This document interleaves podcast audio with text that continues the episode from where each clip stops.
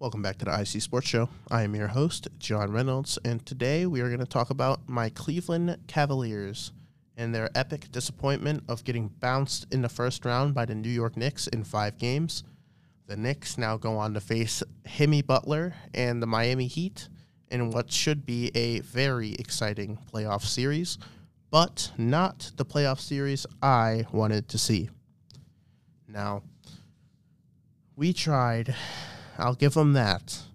But in my opinion, we did not try nearly hard enough. Now, when you get into the playoffs, a lot of things change. For instance, it's not just we'll get them next game, because every game matters. And when every game matters, every play matters. And when every play matters, you have to hit your shots and hustle. And we got outshot and out hustled. And if you're going to play a playoff game like that, let alone a playoff series like that, you got no hope of winning. And in that hustle regard, I mean, game five, perfect example. We got out rebounded so bad at home. We have two of the best rebounded big men in the league, and we still got outboarded. It was tough, but hey, I just hope our team can learn from this series and come back a better team next year. Now, speaking of coming back a better team next year, now that we do have the whole summer off to think about our life choices and figure out what we want to do with the team, we got to figure out what we want to do with the team.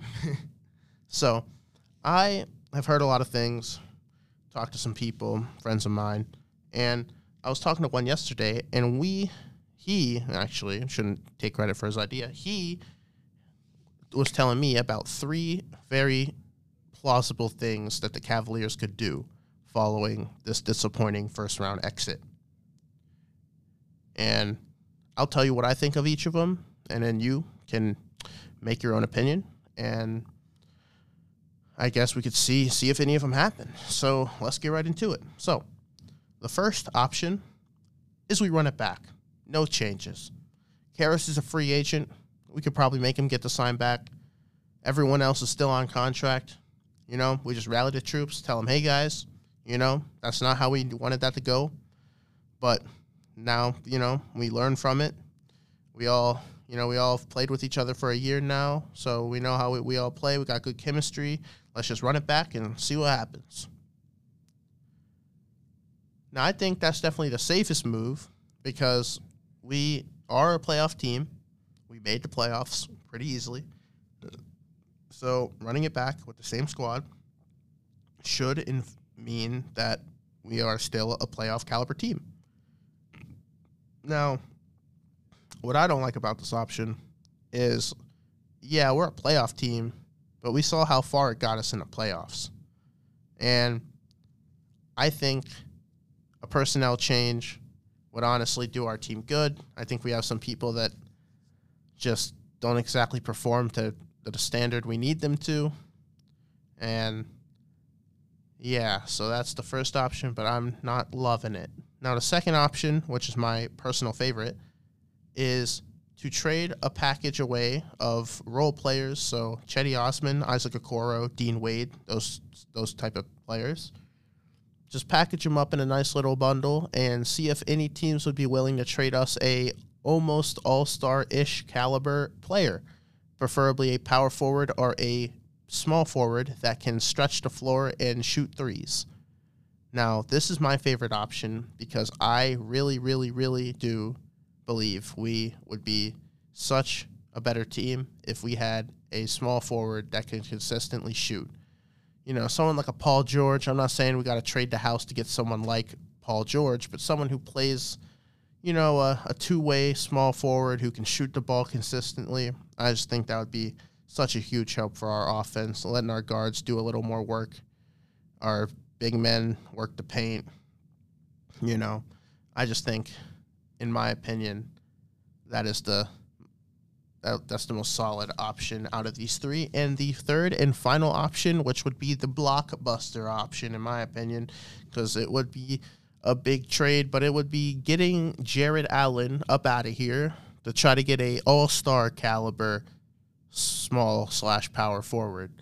Now, it's to probably actually, now that I'm thinking about it, excuse me, it's to have to be a power forward because trading Jarrett Allen would mean we put Evan Mobley at the center.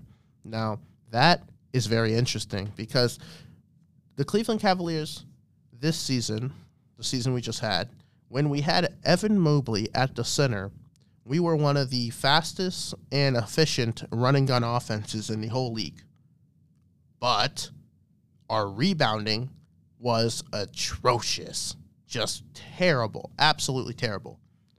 But come playoff time, and what do you know? We have Jarrett Allen on the floor for all five games, and we're still getting out rebounded.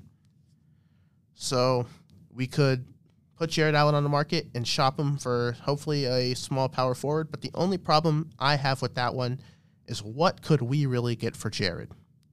And would it really be better than just having Jarrett with Mobley as it is right now? In my personal opinion, I do not think so. But hey, you know, you never know. The NBA offseason is a crazy place, and NBA GMs just sometimes I swear they just trade with their gut. So we will see. We will see. But hopefully, whatever we do, it helps the Cavs become a stronger, more versatile, playoff ready basketball team for next season. I mean, we have Donovan, that guy Mitchell, who is in fact that guy.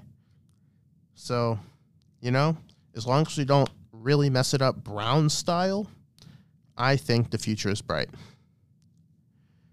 And thank you for listening to this episode of DIC Sports Show. With I've been your host, John Reynolds, and I gotta go home.